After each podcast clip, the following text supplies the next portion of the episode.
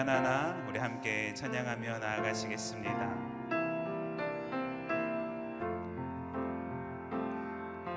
음.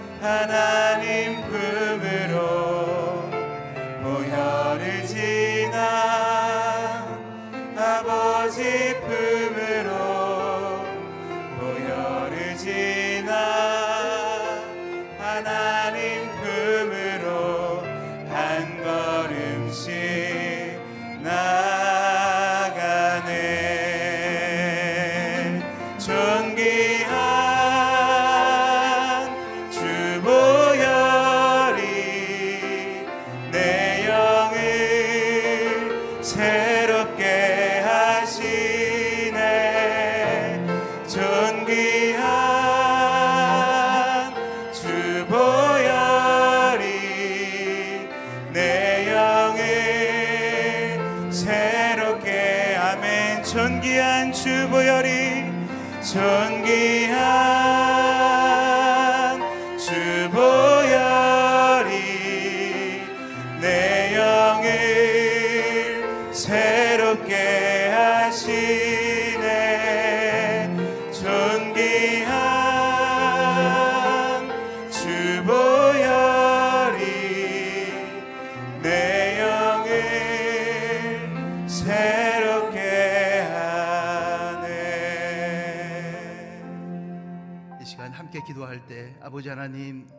성령 하나님께서 우리의 영을 새롭게 하여 주시옵소서. 예수 그리스도의 보혈이 우리의 영을 새롭게 하여 주옵소서. 우리의 영을 새롭게 해달라고 성령 충만하게 해달라고 함께 통성으로 기도하겠습니다. 아버지 하나님 이 아침에 우리의 생각과 마음을 모두 하나님 앞에 털어놓으며 우리의 모든 기도 제목들을 하나님께 털어놓으며 나아갈 때 아버지 하나님 더러운 모습 우리 안에 더 이상 남아나지 않게 해주시고 지워주시고 깨끗게 하시고 정결케 하시고 오직 성령으로 충만함을 입게 하여 주시옵소서. 예수 그리스도의 보혈이 우리의 모든 더러움을 씻을 줄 우리는 믿습니다. 믿음 견고하게 해주시고 아버지 하나님 용서받은 자로서 정결함을 받은 자로서 하나님 앞에 담대하게 나아가 기도하며 나아가 주시옵소서. 아버지 하나님 감사합니다. 우리 영을 새롭게 하신 줄 믿습니다. 새로운 페이지에 새롭게 비전을 그려가며 새롭게 하나님과 함께 동행하는 삶이 되게 하여 주시옵소서. 산 소망 되신 예수 그리스도와 함께 살아가기를 원합니다. 그리스도 예수 안에서 충만하신 것을 믿습니다. 아버지 하나님 모든 것 넉넉하게 하실 하나님을 믿고 감사드리며 큰 기쁨과 감격 가운데 하나님께 영광 돌리게 하여 주시옵소서. 아버지 하나님 감사합니다. 이 아침에도 변함없이 우리를 새벽 재단으로 불러주시고 또 함께 기도하며 성령 충만함을 입어 우리에게 주어진 하나님의 은혜가 얼마나 큰지를 발견하게 하여 주시옵소서. 더 이상 내게 부족함이 없음을 발견하고 큰 기쁨 가운데 감사하며 감격 가운데 하나님을 찬양하며 말씀으로 충만함을 입게 하여 주시옵소서. 우리의 나갈 바 우리의 생명이신 하나님의 말씀이 우리의 삶의 능력이 되시는 하나님의 말씀이 우리 안에 계셔서 말씀으로 모든 것들을 승리하게 해주시고 말씀으로 사탄 마귀를 물리치게 해주시고 말씀으로 큰 기쁨 가운데 살아가게 하여 주시옵소서. 오늘도 변함없이 우리에게 생명의 말씀 전해 주실 하나님께 감사드리며 예수 그리스도 이름으로 간절히 기도드리옵나이다. 아멘. 네, 좋은 아침입니다. 또 오늘은 수요일 12월 5일 하나님께서 우리에게 주시는 말씀 함께 볼 때 제가 먼저 읽고 여러분들이 읽고 번갈아 교독할 때 역대하 25장 14절에서 28절까지 말씀입니다. 아마샤는 에돔 사람들을 죽이고 돌아가는 길에 세일 사람들의 우상을 가져갔습니다. 아마샤는 그것들을 자기 신들로 삼고 그 앞에서 절하고 번제물을 올렸습니다. 여호와의 진노가 아마샤에게 내렸고 여호와께서 아마샤에게 예언자를 보내 말씀하셨습니다. 내가 어떻게 저 자들의 신들에게 구하느냐? 그것들이 자기 백성들을 그 손으로 구하지 못했다. 예언자의 말이 아직 끝나기도 전에 왕이 예언자에게 말했습니다. 우리가 너를 왕의 참모로 삼았느냐? 닥쳐라. 왜 화를 스스로 불러오느냐? 그러자 예언자가 예언을 그치면서 말했습니다. 왕이 이런 일을 하고도 제 경고를 듣지 않으시니 저는 하나님께서 왕을 멸망시키려고 결정하신 것을 이제 알 것 같습니다. 유다 왕 아마샤는 자기 신하들의 의견을 물은 뒤 예후의 손자이며 여호아스의 아들인 이스라엘 왕여 사람을 보내 말했습니다. 자 와서 나와 겨루어 보자. 그러나 이스라엘 왕 요아스는 유다 왕 아마샤에게 대답했습니다. 레바논의 가시나무가 레바논의 백향목에게 사람을 보내 내 딸을 보내 내 아들과 결혼시켜라 라고 말하였더니 레바논의 들짐승이 나와 그 가시나무를 발로 짓밟아 버렸다. 내가 에돔을 물리쳤다고 교만해졌구나. 이제 집에 가만히 머물러 있어라. 왜 문제를 일으켜 너와 유다의 멸망을 부르느냐? 그러나 아마샤는 듣지 않았으니 그 일이 하나님께로부터 왔기 때문입니다. 유다 백성들이 에돔의 신들에게 구했으므로 하나님께서 그들을 원수들의 손에 넘겨주시려고 그렇게 하신 것이었습니다. 그러자 이스라엘 왕 요아스가 공격해서 그와 유다 왕 아마샤는 유다의 베세메스에 맞섰습니다. 유다는 이스라엘에 패했고 모든 사람이 뿔뿔이 흩어져 자기 집으로 도망쳐 버렸습니다. 이스라엘 왕 요아스는 여호아스의 손자이며 요아스의 아들인 유다 왕 아마샤를 베세메스에서 사로잡았습니다. 그리고 요아스는 아마샤를 예루살렘으로 데려갔고 에브라임 문에서부터 모퉁이 문까지 400규빗의 예루살렘 성벽을 무너뜨렸습니다. 요아스는 여호와의 성전과 왕궁 창고에서 오베데돔이 지키던 모든 금과 은과 모든 물건들과 왕궁 보물을 빼앗기고 사람들도 인질로 잡아 사마리아로 돌아갔습니다. 유다 왕 요아스의 아들 아마샤는 요아스가 죽은 뒤 15년을 더 살았습니다. 아마샤가 다스린 다른 일들은 처음부터 끝까지 유다와 이스라엘의 왕의 역사책에 적혀 있습니다. 아마샤가 여호와를 따르는 데서 돌아선 후 예루살렘에서는 반란이 일어났고 아마샤는 라기스로 도망했습니다. 그러나 반란자들은 라기스까지 사람을 보내 거기서 아마샤를 죽였습니다. 함께 읽겠습니다. 그들은 아마샤를 말에 실어와 그의 조상들과 함께 유다의 성에 장사했습니다. 아멘. 이규 목사님께서 말씀 전해 주시겠습니다.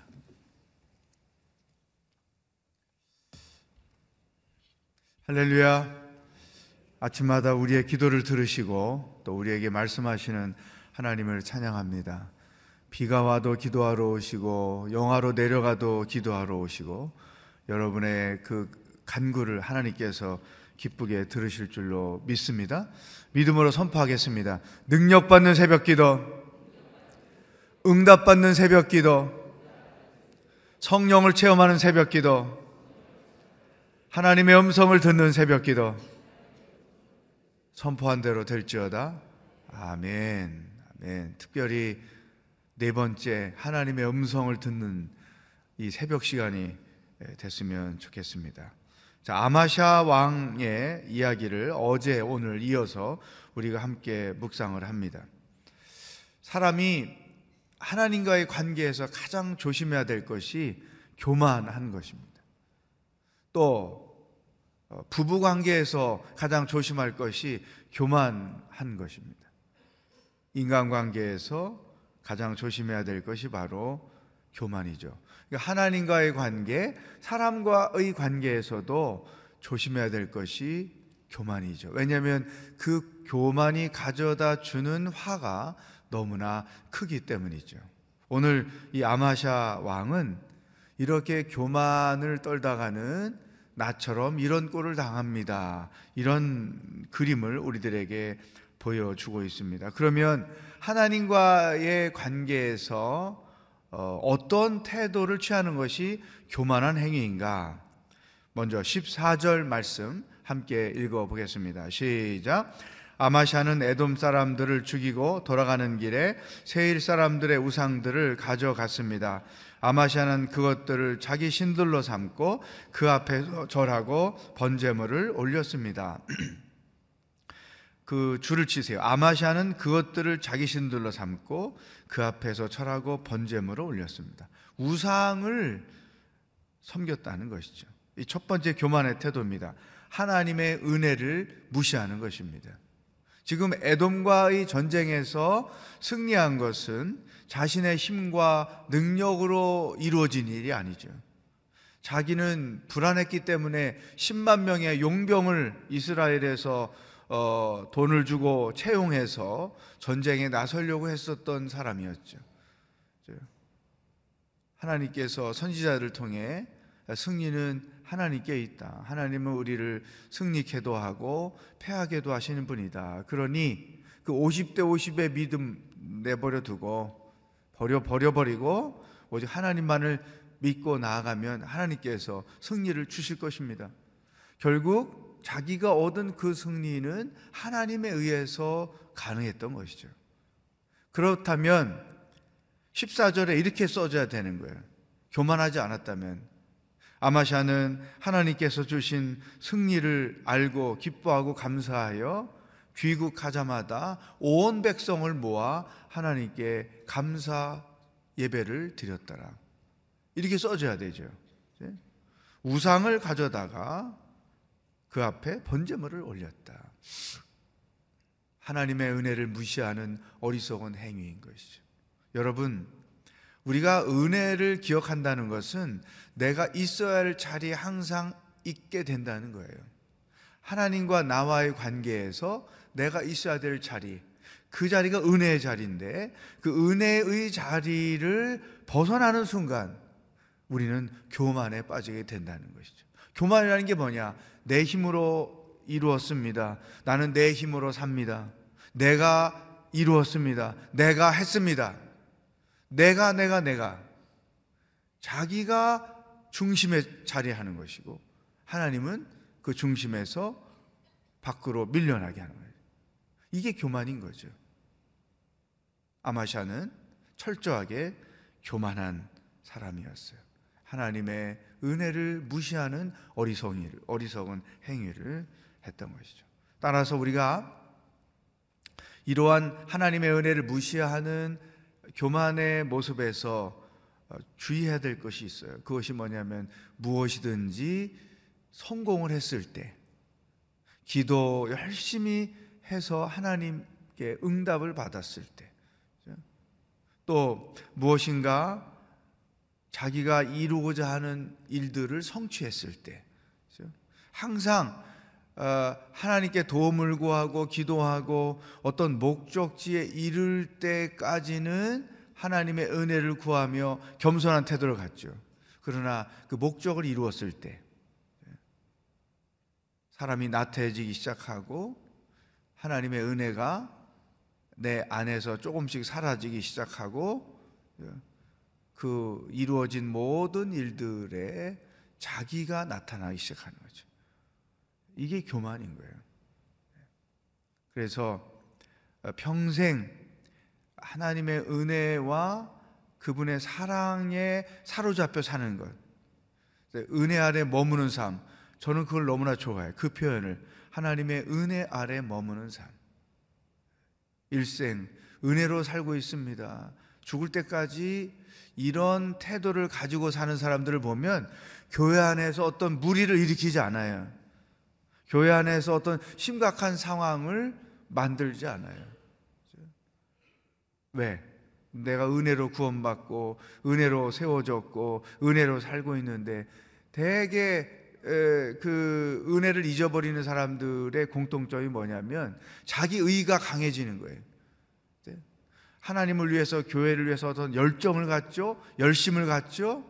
근데 그 열정과 열심 속에 뭐가 숨겨 있느냐? 자기 의가 숨겨 있는 거예요. 이럴 이런 상황에 처하게 될 때 교회 안에서 교만이 나타나고 하나님과 교회를 어렵게 하는 어리석은 짓을 하게 되는 것이죠. 음. 한번 따라 합시다. 하나님의 은혜 아래 머무는 삶. 늘 그 은혜에 사로잡혀 기뻐하며 찬송하며 감사하며 사는 여러분들이 되기를 축복합니다. 자, 두 번째, 교만의 증세가 뭐냐? 16절 보세요. 이제 하나님께서 선지자를 통해서 그 문제를 심각하게 지적을 하셨죠. 왜 우상들에게 구하느냐? 그것들이 백성들을 구할 수가 없지 않느냐? 증거할 때에 16절 시작 예언자의 말이 끝나기도 전에 왕이 예언자에게 말했습니다. 우리가 너를 왕의 참모로 삼았느냐? 닥쳐라. 왜 화를 스스로 불러오느냐? 그러자 예언자가 예언을 그치면서 말했습니다. 왕이 이런 일을 하고도 제 경고를 듣지 않으시니 저는 하나님께 왕을 멸망시키려고 결정하신 것을 이제 알 것 같습니다. 거기 어, 예언자가 예언을 그치면서 말했습니다. 그 이후에 줄을 쳐보세요. 왕이 경고를 듣지 않으시니 자 교만의 두 번째 증세는 하나님의 음성을 무시하는 거죠. 첫 번째는 하나님의 은혜를 무시하는 거고 두 번째는 하나님의 음성을 무시하는 거죠. 하나님께서 문제를 지적하실 때 하나님께서 죄를 지적하실 때 하나님께서 내가 생각하고 기도했던, 기대했던 것과 다른 방법으로 내게 말씀을 하실 때 우리는 그것을 하나님의 음성으로 듣고 받아들여야 되는 것이죠. 다윗이 바세바를 범하고 난 이후에 나단 선지자를 하나님께서 보내셔서 비유를 통하여 다윗의 죄를 지적하셨죠. 그때 다윗은 하나님의 음성을 듣고 자기 죄를 고백하고 눈물로 심장이 젖도록 울면서 자기 죄를 회개한 것이죠. 시편 51편이 그렇게 해서 탄생을 했지 않습니까? 그러니까 이 아마샤는 하나님의 음성을 무시하는 거예요. 왜? 자기 죄를 지적했다고. 자기가 한 행위에 대하여 지적했다고 자존심 상하다고 음성을 무시하는 것이죠. 사랑하는 여러분, 어제 하나님의 음성을 듣고 이스라엘 용병 10만 명을 돌려보냈지요. 그랬더니 승리를 얻었어요. 만약에 이스라엘 용병을 같이 데리고 갔으면 그 용병들이 아마샤를 죽였을 거예요. 이 음모를 다 알기 때문에 하나님께서 말씀하신 것이죠. 음성을 듣고 행했더니 승리를 얻었어요. 음성을 무시했더니 21절 이하에 가면 패배하죠. 좋은 거 다 빼앗기죠. 반란 일으킨 자들에게 죽임당하지요. 사랑하는 여러분, 하나님의 음성을 듣고 순종하면 우리에게 늘 살 길이 열립니다. 그러나 하나님의 음성을 무시하면 그래서 하나님의 뜻에 불순종하면 스스로 자기의 인생 여정을 죽음으로 이끌어 가는 것이다. 그래서 이런 하나님의 음성을 듣고 그 음성을 어, 들은 대로 살려고 하면 우리에게 한 가지 습관이 필요해요. 그것이 뭐냐면 늘 하나님께 물어보는 거예요. 무슨 일을 만나든지 어떤 선택과 결정을 하든지 어떤 어려움이 있든지 화가 나든지 싸우고 싶든지 뭘 막 부수고 싶든지 어떤 상황에 내가 처하든지 간에 하나님께 물어보는 거예요. 하나님 어떻게 하면 좋겠습니까? 화가 너무 납니다. 하나님 어떻게 할까요? 지금 부부가 싸웠습니다. 하나님 이 상황을 내가 어떻게 해결할까요? 아이가 속을 썩였습니다. 하나님 어떻게 이 문제를 해결할까요? 늘 하나님께 물어보는 거예요. 이게 항상 기도하는 거예요. 제가 그 대살로니가 전서 5장 16절, 17절, 18절 어, 항상 기뻐하라, 쉬지 말고 기도하라, 범사에 감사하라. 그렇게 살고 싶었는데 어떻게 이게 가능할까? 그런 고민을 젊을 때 한참 했어요. 근데 그게 불가능한 하나님의 말씀이 아니었어요. 쉬지 않고 기도하는 건 어떻게 가능할까? 모든 상황들을 하나님께 계속 물어보는 거죠. 그리고 말씀을 묵상하면 하나님께 음성을 주시고, 아, 그것이구나. 그래서 들은 음성대로 살고, 그렇죠? 그래서 하나의 이 묵상하는 사람들, 새벽 기도 열심히 하는 분들에게 이런 패턴이 있는 거예요. 하나님께 묻고, 하나님의 음성을 듣고, 그 음성을 들은 대로 행하는 거죠. 한번 저를 따라하겠습니다. 묻고 듣고 행하라. 한 번만 더. 묻고 듣고 행하라. 모든 상황들에 대하여 하나님의 뜻을 묻고 음성을 듣고 내 생각과 내 기대와 다르다 할지라도 그것이 하나님의 음성이라면 기쁨으로 순종하는 것이죠. 하나님의 음성을 듣고 순종하면 살지만 그 음성을 듣고 무시하면 우리는 죽음의 길을 간다. 이것을 분명하게 기억하십시오. 그것을 교만이라고 하는 거죠. 하나님의 음성을 무시하는 것이 교만이다. 세 번째 교만. 17절 말씀. 시작. 유다왕 아마샤는 자기 신하들의 의견을 물은 뒤 예후의 손자이며 여호 아하스의 아들인 이스라엘 왕 요아스에게 사람을 보내 말했습니다. 자 와서 나와 겨루어 보자. 거기 출치세 마지막 문장. 자, 와서 나와 겨루어 보자. 여러분, 이스라엘, 북쪽 이스라엘과 남쪽 이스라, 유다가 싸우는 것을 하나님은 원하지 않으세요. 자기 동족끼리 싸우는 걸 하나님은 원하지 않았어요. 물론 솔로몬의 잘못으로 인하여 그 어, 나라가 남북으로 갈라지는 고통을 겪고 있지만 하나님은 그 둘이 싸우는 걸 원하지 않으세요. 근데 지금 어, 에돔을 이겼다고 그것에 취해서 이스라엘과 한번 싸워보자고 도전을 하는 것이죠. 이것은 무엇을 무시하는 것이냐? 교만의 세 번째 증거예요. 하나님의 뜻을 무시하는 거예요. 하나님의 음성을 무시하고 하나님의 은혜를 무시하고 하나님의 뜻을 무시하는 거죠. 우리가 말씀을 깊이 있게 묵상하면서 오랜 세월을 살게 되면 하나님의 뜻에 대한 깊은 이해가 있게 됩니다. 내 삶에 대하여, 교회에 대하여, 가정에 대하여, 자녀들에 대하여 하나님이 어떤 뜻을 갖고 계신지에 대한 영적 통찰력이 우리에게 있는 거예요. 그래서 모든 일들을 판단하고 선택하고 결정할 때 그 하나님의 뜻이 절대적으로 반영이 되는 것이죠. 왜 이런 전쟁을 하는가? 하나님이 원하지 않는다. 그런 어, 내용이 여기 기록되어 있지 않지만 이제까지 우리가 성경을 묵상한 내용을 보면 하나님은 자기 형제끼리 싸우는 걸 원하지 않는 거죠. 그런데 그 하나님의 뜻을 무시하고 전쟁을 하겠다고 하는 것이죠. 여러분, 우리에게는 이런 하나님의 뜻을 분별할 수 있는 영적 통찰력이 필요해요. 근데 그 통찰력은 말씀 묵상을 오랫동안 하고 새벽 기도를 이렇게 오랫동안 하는 자들에게 주어지는 성령의 선물인 것이죠. 네. 자, 이렇게 하나님의 은혜를 무시하고 음성을 무시하고 하나님의 뜻을 무시하다가 교만 떨다가 어떤 일이 벌어지느냐. 21절 이하에 가면 전쟁에서 패합니다. 24절에 성전과 왕궁의 어, 좋은 보물을 다 빼앗깁니다. 27절 영모를 꾸민 자들에 의하여 비참하게 죽임을 당합니다.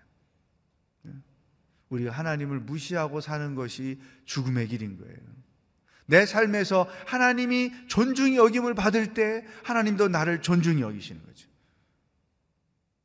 따라서 은혜 안에 머물러 살고 음성을 듣고 살고 하나님의 뜻을 행하며 살 때 여러분이 여러분의 인생을 스스로 복되게 하는 줄로 믿습니다. 오늘 우리에게 주신 이 말씀 교만이죠, 교만. 하나님을 무시하는 것이 교만이다. 하나님의 뜻을 무시하고 하나님의 음성을 무시하고 하나님의 은혜를 무시하며 살지 않는 그러한 겸손한 하나님의 사람들이 될 수 있기를 주의 이름으로 축복합니다. 기도하겠습니다. 오늘 주신 이 말씀을 붙잡고 하나님께 기도합니다. 하나님, 나의 나 된 것은 하나님의 은혜입니다.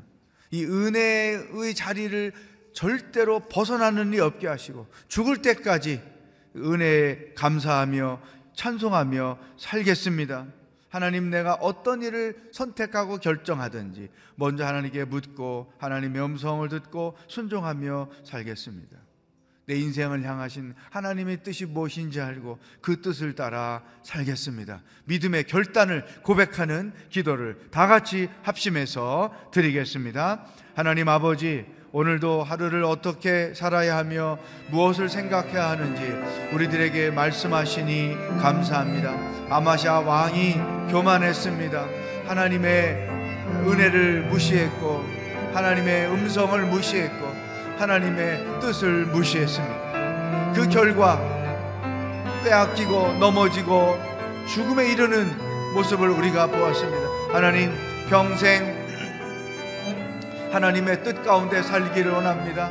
평생 하나님의 뜻을 행하며 살기를 원합니다. 평생 하나님의 음성을 듣고 그 음성을 순종하며 살기를 원합니다.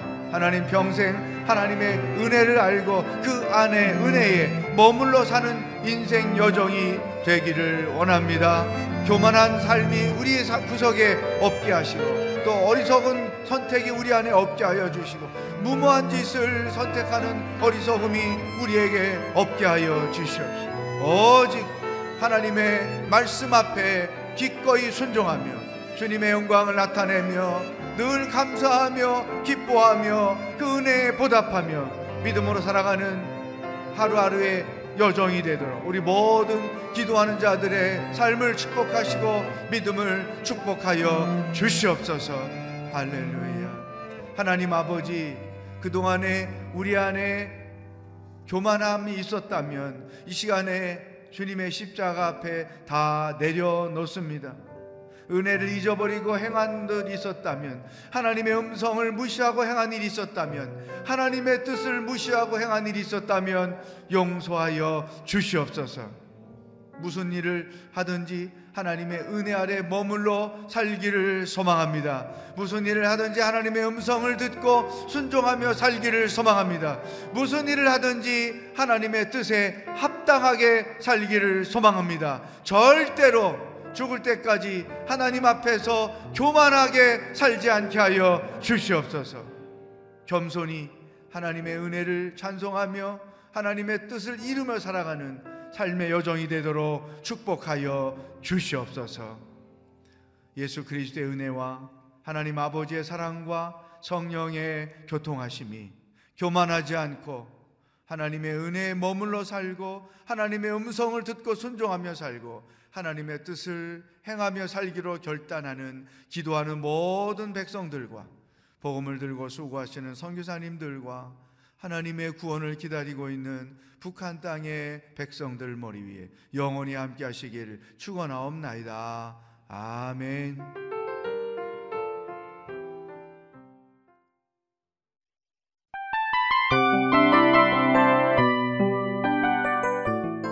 이 프로그램은 청취자 여러분의 소중한 후원으로 제작됩니다.